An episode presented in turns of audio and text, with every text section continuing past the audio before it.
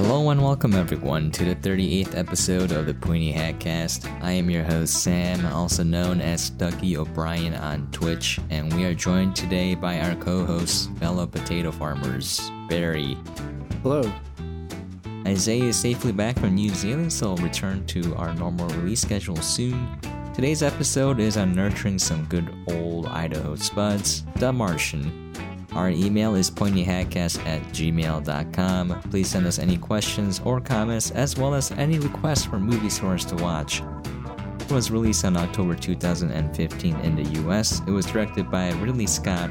The screenplay was written by Drew Goddard. It stars Matt Damon, Jessica Chastain, Kristen Wiig, Jeff Daniels, Michael Pena, and Sean Bean, and many, many more. This is probably one of the few movies in which Sean Bean does not die. Anyways, currently, as of this podcast, it has a Rotten Tomato score of 91% for critics and 91% for the audience. An astronaut becomes stranded on Mars after his team assumes him dead and must rely on his ingenuity to find a way to signal to Earth that he is alive. Anyways, without further ado, Barry, take us away. The Martian. Previously, we have spoken of Moon, which was another sci fi film featuring basically a single actor for the majority of the film. And now we're talking about The Martian, Matt Damon. Uh, this came very soon after Interstellar, I believe, which was another sci fi film that featured Matt Damon and Jessica Chastain. so it was a bit of a gluttonous plethora Hmm. of science fiction films. I should watch Interstellar. I haven't seen it yet. What? Yeah. I guess that's next. I guess. Yeah. I guess that's next. Uh, I really like this film. I think that it's a very lovely sci-fi film, and that there's no ridiculous evil bad guy villain. It's just a story of survival. The science is, for the most part, very good. It's based, of course, on the novel of the same title by Andy Weir, which is very famous for being uh, exceptionally scientifically accurate. There's only, I think, maybe two very salient points that are very not scientifically accurate, and we'll go over that in a little bit. okay. I only know of one. I, So you can I tell me think the there's one. a couple. At least in the film, there's a couple. In the, in the novel, there's there's probably a little Oh, bit in the film. All right. Oh, okay. All right. Uh, I mean, the, there, there's a lot of nitpicky stuff we can go over, but overall, it's a fun film. It's an interesting film. Uh, I'd have some gripes. I think that the overall performance from Matt, Matt Damon doesn't really convey like the the struggle. You know, Sam Rockwell and Moon did a fantastic job to convey how just hopeless that situation was for him. He's sad and he's basically dying. yeah Yeah. and you never feel that same tension in the martian even though he's theoretically in one of the worst situations imaginable. Yeah. you know the, the the main point of the film is that of course he's trapped on mars entirely by himself the only person to be alone on an entire planet as they mentioned in the film and that's that's pretty heavy you know? Now that's that's a that's a tough hand to be dealt and this film portrays very well what astronauts are are actually like you know as opposed to many other films where they're just like screaming at each other and there's just so much drama and incompetence astronauts really aren't like that if you throw a life or death problem at an astronaut they're just gonna they're just gonna figure it out and work on it until they've They're the best of humanity. they're the absolute best that we have to offer. And part of that is facing critical life threatening situations. They're just going to work on the problem until it's fixed or they're dead. That's basically how it goes. There have been some life threatening situations in actual space travel, and astronauts are just like, okay, now I'm going to do this, now I'm going to do this, now I'm going to do this. And then they fix the problem and they don't die. Yeah. They're like, oh, geez, to get to live Oh, another gee day. whiz. yeah. another day in the office.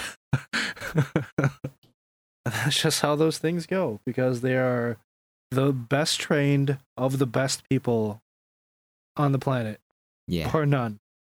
The exemplars of competence. And I like that the film portrays that more than anything else because I'm really tired of astronauts being anything less than exceptional in movies. like Armageddon. Like, why don't we just train astronauts to drill?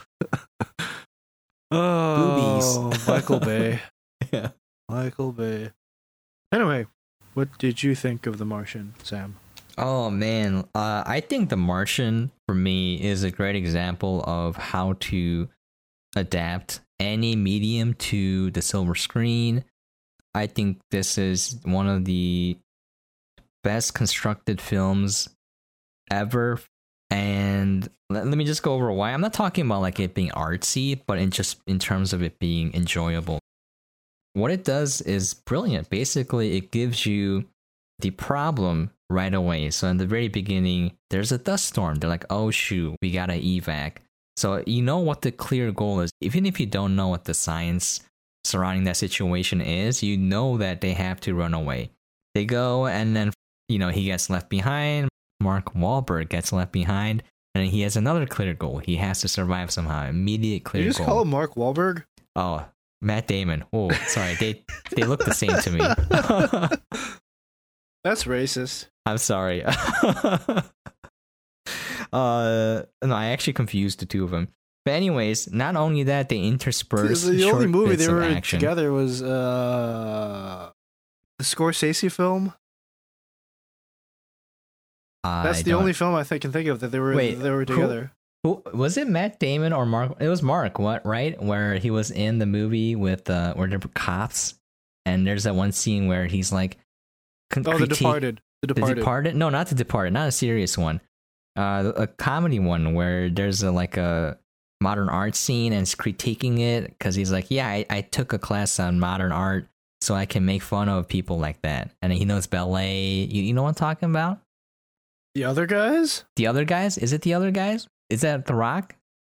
Was that Sam Jackson and The Rock and they jump off a building and then they die? And then so it's up to Marky and and someone else. I'm pretty sure that's the other guys. yeah, that might be that movie. That's that's Mark, With right? Will It's not- Ferrell and Marky Mark. Yeah, okay. So that was see uh subconsciously, I don't know why, but after doing the episode on uh Bill and Ted, I was just thinking about Mark Wahlberg and that movie. It was running in the background of my mind for some reason. I don't know why.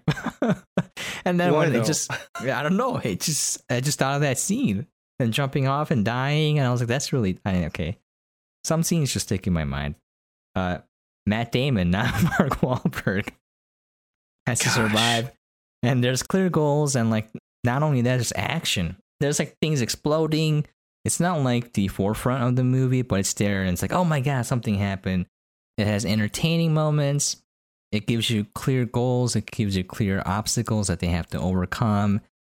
Well written dialogue where they use the dialogue to explain to you what's happening, but it makes it sound supernatural, like they're just talking to each other. But it explains to you what's going on, and they compress and reduce the science into just the bare essentials so that you don't feel confused as a viewer if you're not familiar with any of that kind of stuff.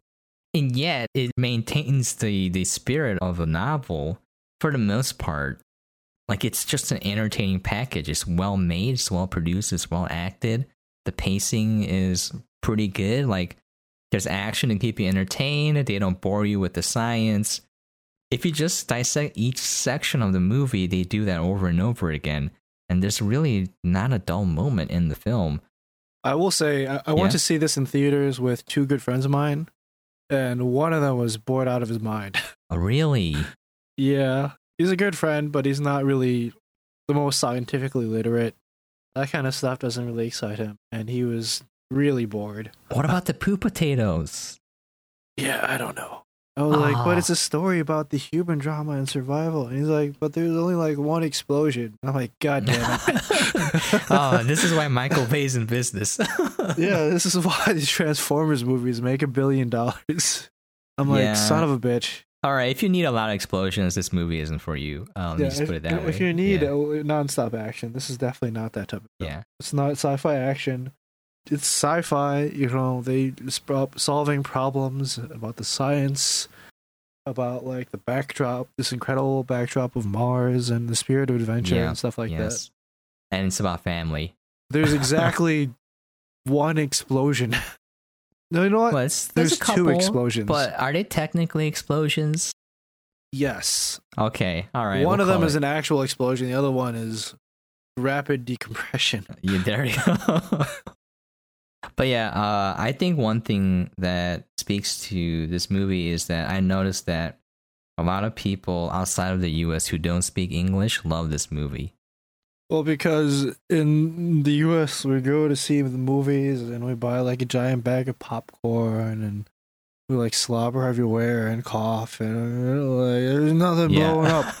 In other countries, they go to the cinema to watch a film. You're, you have a point there, but yeah, like I, it's just like even if they don't know English, they love this movie. I mean, obviously there's subtitles, but yeah, another true story. Uh, I watched this movie because of that same girl, and she's like, "This is one of my favorite movies ever." So like, I'll watch it then. I was like, "Oh, this is actually pretty good." yeah, it's a very nice film. I guess I'm going to start griping. This is the point in the review where I'm going to gripe the next 20 minutes about the things that are not scientifically accurate. okay, and then we'll go back to the stuff that we and like. then we'll go back to the stuff that we like. All right, Um, fair enough. uh, Wait, let me let me start off, all right? Because this is the Sure. only thing. So again, I didn't pay attention to the movie, but I I know I read online that uh, apparently in Mars there's really no atmosphere, so the storms do move at that speed. I forgot what they said, maybe like hundreds of miles per hour. yeah, hundreds of miles per hour, but it would actually do no damage because there's it's basically almost like a vacuum. So that's one thing I read that it wouldn't have posed a threat to the mission or to that little ship. What's that ship called? Uh, the Mav. The Mav. Yeah, that it wouldn't have done any damage to the Mav. Uh, I don't know if that's true or not, but that's the only thing I know, Barry. And then I'll hand it back to you so you can gripe about all this stuff. Yes, that is absolutely true. The reason why you need a spacesuit on Mars is that, you know, there's really no atmosphere to speak of. It's very light. Yeah. It's a fractional percentage. It does move very quickly, but there's no pressure, but there's no oomph behind it. It could potentially threaten the mission, but not for the reasons they would they state here. It probably would not tip the Mav. The reason it would potentially threaten the mission is that the Martian dust is very fine grained I don't think it's quite as bad as moon dust. Moon dust is potentially toxic because it's so fine grained Mm. that it gets into your lungs and will just tear you apart. Martian dust storms would, and they make a point of this in the book if you remember, decrease like the efficacy of the solar panels, Oh, yeah, yeah. and they potentially lose power to the mission if the dust storm lasts long enough. Which obviously doesn't, but they make a point of it. To be fair, it would not look this way either. It would basically be like, oh, it's kind of dusty out. it would be like a slightly overcast day on Earth. That's basically the extent of it. It would just be a, a barely perceptible decrease in the amount of sunlight and would decrease the efficiency of their solar panels. But that's fucking boring. that's not going to happen. Yeah, imagine the whole movie where it's like, oh, it's a dust storm. We'll just wait inside, and then like, oh, let's go clean out the solar panels now. the end. The end. it would make for a very good movie. Yeah. There's a couple other major things. There's about a bunch of minor things. Another major thing is that the uh, the Hermes, the vehicle they come to Mars on, the giant oh, spaceship. yes, you mentioned this before. Yeah. Yeah, it's it's comically large. Like the size of just the gym. Just no. Look at how much space there is. The gym in the International Space Station is basically the size of a small closet because volume and mass costs a lot of money to take into orbit. Like every gram counts. So you're not going to waste tons, literally tons, on this giant, expansive gym and this massive dining room. Like they're sitting there to eat. It looks like an entire cafeteria. yeah. But there's only, what, five of them on the entire ship? Why do you it would be that? jam packed, I imagine. Yeah. Like you would be eating, again, everything would be approximately the size of a walk in closet. and that's it. That's all you get because it's comically expensive to do anything more. That's the other salient point. But that would not look visually interesting. Yeah, it And would that was not. that was the point that I think Ridley Scott made when they were making the sets. Like Andy Weir Mhm. came on a set and he's like, "This is really big." Ridley Scott was like, "Well, I'm Ridley Scott. You're not. F you. uh, it's true though. Like, it does look a lot better that way. Like, it's not realistic, but it looks better on film, on screen. it's an honest effort. It doesn't really matter. It's much more visually interesting to do things the way they did. Like the hab, the habitat they're in, it's also much bigger. If he had all Yeah. that space, he probably would have farmed a lot more poop potatoes Exactly. by converting the, the all of the rest of the hab. If your entire existence depended on poop potatoes, you would use every single square foot of habitable space to plant your poop potatoes and grow as much poop potato as is possible. It's a perpetual cycle. You just eat Yeah. potato, poo potatoes, take your poo, grow more poo potatoes. Yeah, that was another point was that he used his own poo specifically and nobody else's poo for a few reasons. One is that if you farm with your own poo, then you can only catch the parasites that you have in your own gut existing. That's true. Whatever diseases and stuff in there is stuff that you already basically had. It's theoretically not as bad. And the other reason is that there's an entire biome of bacteria in there that is necessary for growing plants, which is a pretty important point in the books. It's part of the reason why when the entire hab decompresses, you can no longer grow potatoes, is because all the bacteria in the soil dies. Our dad, yeah. Rest in Yeah. peace. Rip and pepperoni bacteria. You did your glorious work. I was actually really sad. That part made me sad in the book and in the movie because I was like, yay, poo potatoes. And then they're like, oh, it's all dead now. All that hard work. The other point is suits are not very realistic, but I'll give that a pass. It's future technology, whatever. Part of what makes spacewalks and spacesuits very difficult to work in is this is really hard to communicate, but atmospheric pressure is like what 14.7 psi. Sure. Pressure is one of those things that's really hard to get a grip on, but it's also one of the scariest forces to deal with. Because if you have 14.7 psi, and imagine like a door, a door is what, eight feet tall by three feet wide? That's 24 square feet, which is many, many square inches. And Mhm. if you have 14.7 pounds per square inch, Mm, okay, if you have a thousand square inches, that's 14,000 pounds of force on your door. True. Now, when you're in your spacesuit, it's that situation, but the opposite. So if you're sitting in a vacuum and your suit is pressurized to, I don't think they take it up to full atmospheric. I think it's maybe a little bit underneath it, but it's pretty close. And if all of that pressure is on your suit, then you're experiencing basically a restrictive force of 14.7 psi on every single joint if you can imagine like squeezing your hand, imagine 14 pounds of force times however many fingers every time you Mm. want to squeeze your hand into a fist. Okay. Makes sense. It's exhausting work, and it's part of the reason why astronauts have to be physically fit because if you go out on a spacewalk, it's goddamn exhausting. You would think that it's easy because you're in zero G, and to an extent, yeah, you're not holding your own weight, but every time you have to do literally anything, it's worse than wading through a pool. You can imagine the Mm. resistance you get there, because like small motions in a pool don't do anything. Every single small motion in a spacesuit is exhausting. Which brings me to my next point, where he covers the crack in his suit with duct tape. Mhm. I'm pretty sure that would not work.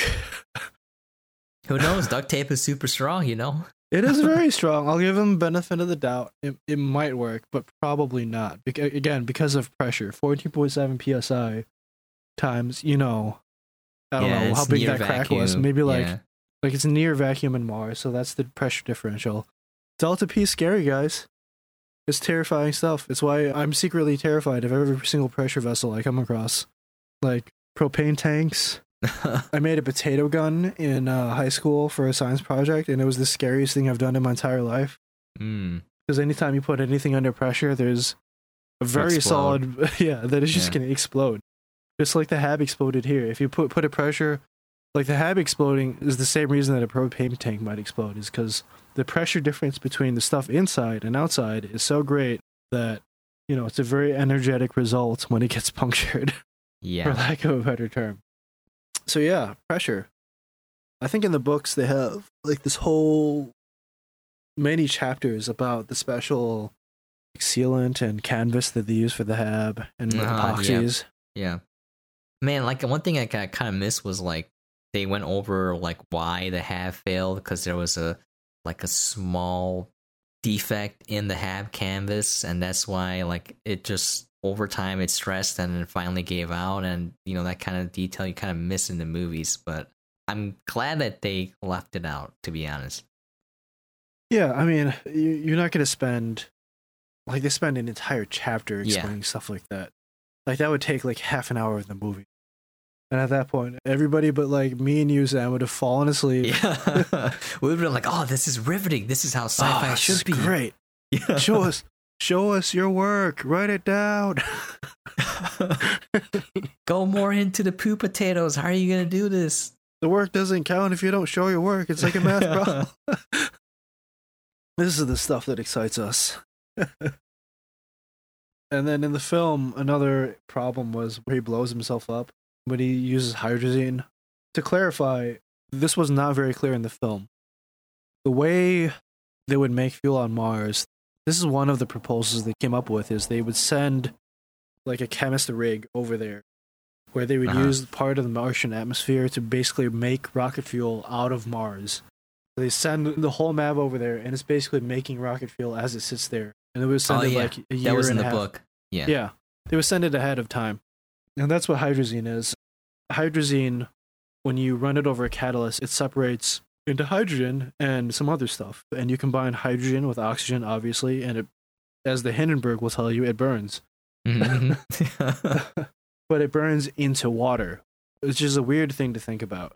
You don't really come across that situation on a daily basis for, for obvious reasons, where you burn something and it creates water. And that was a big deal. In the book, he basically evacuates the entire hab. Like he depressurizes the hab to remove all the oxygen and nitrogen, whatever, so that he doesn't accidentally Explode Use- himself. yeah, blow himself up. And then he creates like a small I don't remember exactly how he did this in the book actually. But he like he deliberately creates like a little separate pressure vessel for it. And he miscalculates because like the oxygen you breathe in and then breathe out. When you breathe out, it's still mostly oxygen actually. yeah. There's still a you lot of didn't take oxygen that there into consideration. Yeah. because when you when you exhale, your lungs are not the most efficient thing in the world at processing oxygen. And then he miscalculated and blew himself up. They briefly go over that, where it's just like he. They only go over the part where it's like I didn't account for the oxygen coming out of me, and then Yeah, that's like five seconds in the film. In the book, it's like it's like a whole chapter. It's a whole long process, and that's fine. it's fine. Great It's- way to it's better adapt this it. way. Yeah. You get all of the payout, and you don't have to go through really all the nitty gritty. I'm just gonna stop right there because if I keep going, we're gonna be talking for the next like hour and a half. Fair enough. Fair enough. Uh, oh no, one more, one more. Yeah. At the end, where he goes Iron Man. Okay, that is that is terrible. that is unrealistic. That's not gonna happen. Yeah. a lot of reasons like voluntarily piercing your spacesuit is like oh man uh, there's a lot of reasons why that's a bad idea but one is that all of the air will go out and you will die Yeah. it's not like over time either. It's like instantly, right? yeah it would be fairly rapid the pressure drop might just cause you to immediately faint and then the rest is history Just being able to control that too. Yeah, that's the next major problem is controlling a thrust vector. If you play Kerbal Space Program, you know what this means. But any, anytime you have thrust, it's basically like a big shove at that location. And if that shove is not through your center of gravity, then you're going into a uncontrollable spin. Yeah. and there's no way to control it. And the human body is a complicated network of stuff. Your center of gravity changes every time you move. He's like flailing around, and he's just like ah. there's almost no way you're gonna control that. But you know, it's a movie. Whatever. Whatever, Yes, whatever. man. Yeah. Whatever, man. It's dramatic, you know? yeah. This is definitely less interesting. They're just slowly floating at each other through space. yeah. That's it. Did you catch the little bit of whitewashing they did in this film? No, you mentioned that before, uh, which I don't remember the book that well. What, which one, which part, which role? Right here, Sam. The lady? Yeah. What's your name, Sam? Mindy Park. Oh, it's supposed to be Korean. Yeah. I'm Okay. surprised you didn't pick that up. I didn't. it all Oh, makes I sense mean, it's now. not a big deal. They make a point of having a multinational cast, They do, yeah, which is how NASA is anyway. It's a meritocracy. yeah. But I was surprised they just cast a white lady for it. I'm okay with this. Okay. it's like the yeah. only whitewashing they did. They would notice. I thought you for sure would notice. I noticed now. I was like the movie's too good, man. I was just enjoying myself, and it wasn't. It was like my third time watching it or something. Just fun for me. Yeah. a lot of fun. Like the movie adds improves upon the book in many ways. Yeah. I still think the book is better, but in terms of movies, this is the best possible movie you can make out of that book, in my opinion. Entire film production is worth it for the one joke where they're having that meeting and Sean Bean gets to deliver the explanation for why it's called the, the Council of Elrond. You're it was right. all worth it. It was worth it. Oh, I feel bad. I'm glad that Sean Bean didn't die in this movie.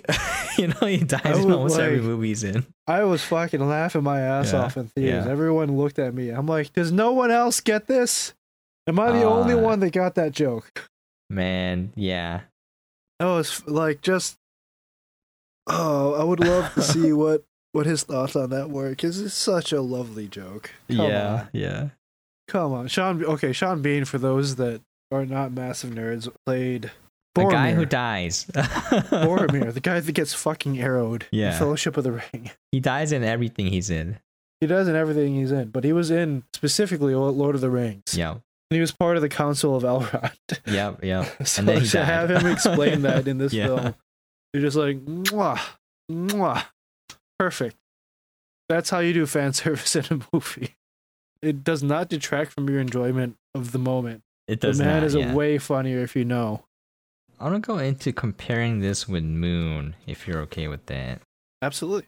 All right, so we'll just brush over what you mentioned already. I think Sam Rockwell's performance kind of showed how working, you know, by yourself could weigh on you. The hardships of living in space, deteriorating health, all of that. Whereas Matt Damon is just like nothing can phase me. I understand that's his character, like he's being positive all the time, but like like you mentioned, I don't feel like he's ever gonna fail. Maybe that's supposed to be what you're supposed to feel. There's no possibility of failure. You know that he's gonna get through it. Whereas with Sam Rockwell, it's just like, geez, man, you're gonna be alive for another day. It's looking not good there. That's uh, that's one thing I want to mention right out the gate. But yeah, going in, uh, I felt like I liked Sam Rockwell's performance a lot better because it's more nuanced. I noticed that for The Martian, that you kind of have one-dimensional characters. Now the book does a lot better job in going into each individual character.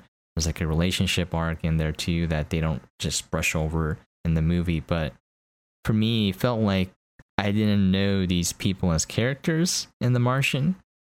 Whereas with Moon, I got to know Sam Rockwell a lot more, and it's not a bad thing at all for The Martian. But like, yeah, that's that's one thing I wanted a little bit more of. Like, can you name one flaw Matt Damon's character had in that movie? Like, I couldn't. Any progression he made, I I couldn't either. Like, it's just he's just perfect all all the time, every time. Yeah. Be fair, that's basically how astronauts are. It's not like an astronaut would be in this situation like, oh, now I have to be, now I have to become a true astronaut. Yeah. no, by the time you get your ass to Mars, you're already pretty good at your fucking job. I just felt like the characters were pretty one dimensional. Again, it's not important or vital to the film. Also, Matt Damon is just too charismatic. I feel like it's too charismatic. He's just too happy. He needs to be more Yeah. depressed. I wanted a little more depression. They did get that at the end where he's driving out and super skinny and bruised and like he's he's clearly dying. But you know, even then, Yeah, that was a great little cutaway shot, by the way, because when he was filming this, he was absolutely shredded because he was filming the Bourne Supremacy right after it. Oh, okay. It was like swole as heck. I'll say. I think that was a body double that they had Mm, filmed for that. okay. That's also another major difference. Part of the reason why he's so messed up at the end is the trip from Acidalia Planitia to the second Mav is it takes him a very long time, right? It takes him like the better part of two months, I want to say. Yeah, I think it's around like 50 days or something. 50 sols. 50 sols, sorry. 50, 50 sols. sols. you're right. You gotta be clear. It's not a day, Sam. Gosh. Sorry, not a Martian day. My bad. It takes quite a while, and the entire time he's basically trapped in his freaking suit. In the book, he spends a long time creating this complicated airlock contraption on the on the rover just so he doesn't have to live in his suit. But basically, he's without a shower for the entire time, so he smells and looks like crap. That is a very long portion of the book that they cut out, and that's fine. That's No. fine. Oh, I remember that the rover tips over to going down into the crater. Yeah, the second Mav is in like a crater and like it's a slight it's like a 20 degree decline or something like that. Which on Earth would be no big deal, but on Mars where like gravity is different and there's like the Martian soil you have to contend with. Like, oh. That's something I just remembered. But yeah, not not important again. Yeah. I mean there's there's lots of little events like he loses comms for a while and all this little stuff. But the overall flow of the film is just a really compressed version of the books and you re- I really appreciate it. Nice adaptation. Definitely. in a world filled with horrible adaptations.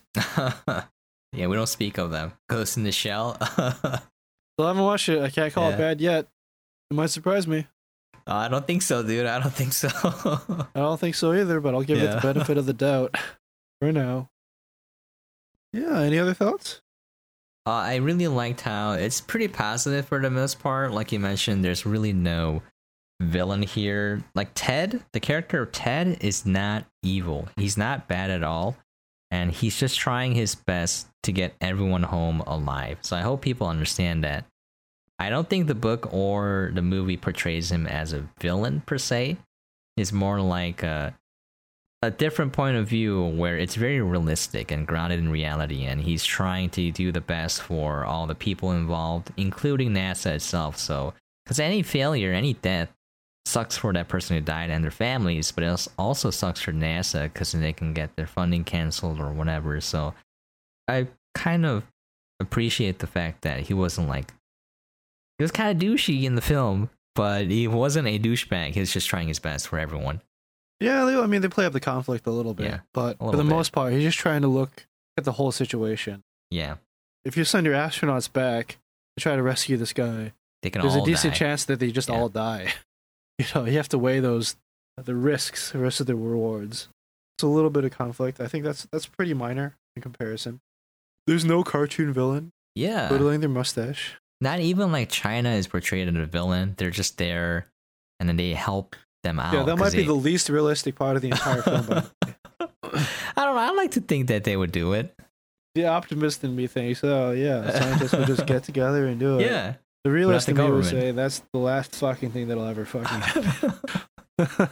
yeah. Realistically speaking, they're gonna be like, nope, unless we get some some gain out of this. But yeah, it's like Bill and Ted. You know, it's like humanity coming together. Yeah, I mean, it's very optimistic, and I'm fine with that.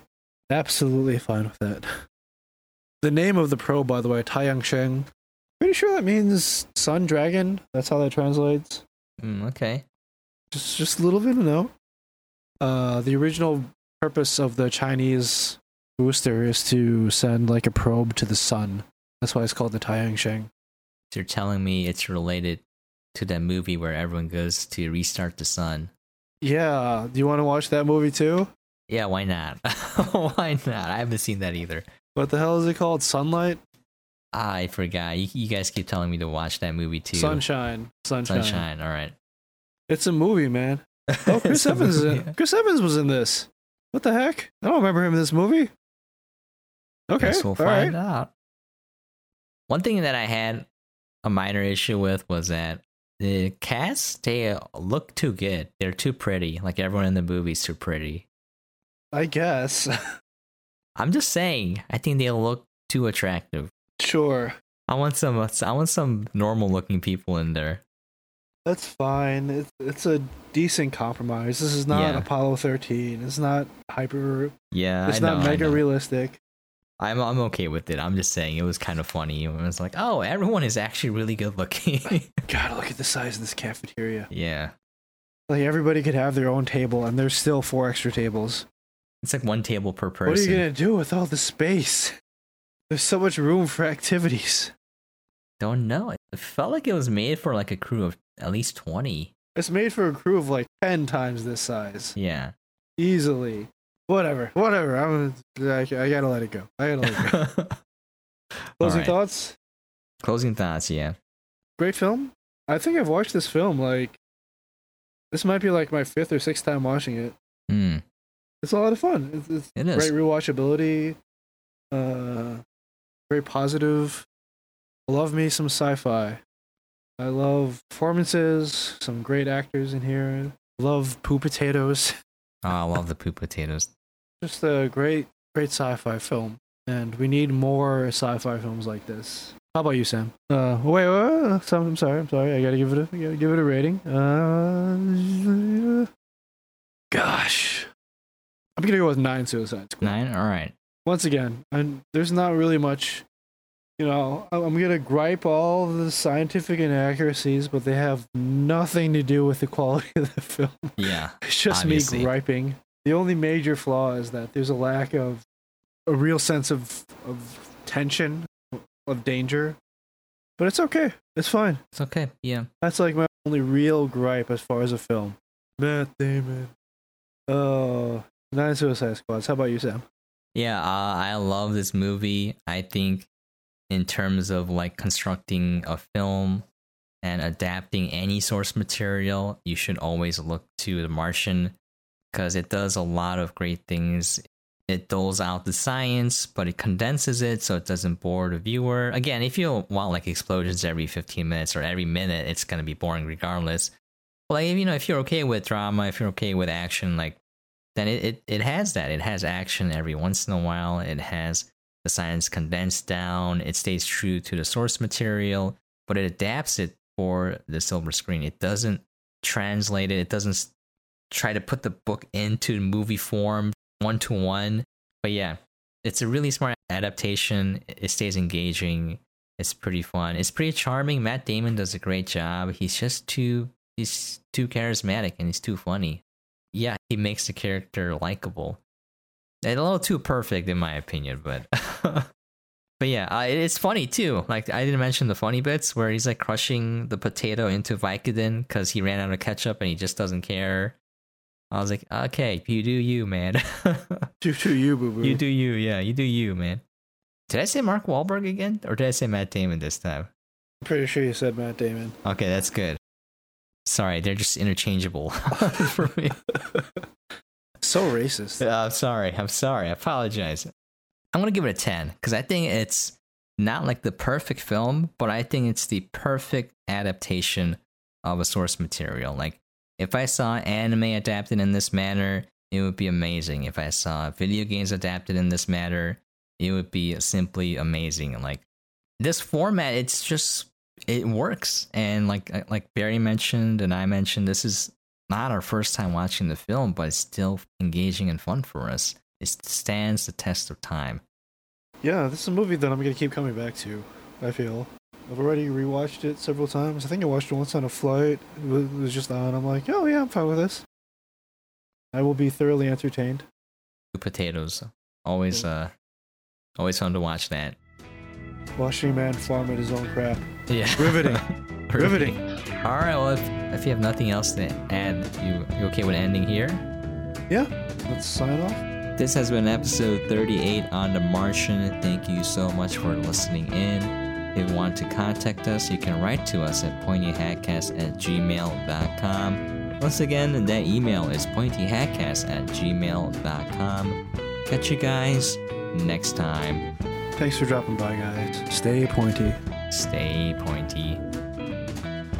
Mark Wahlberg. Mark Wahlberg. Wow.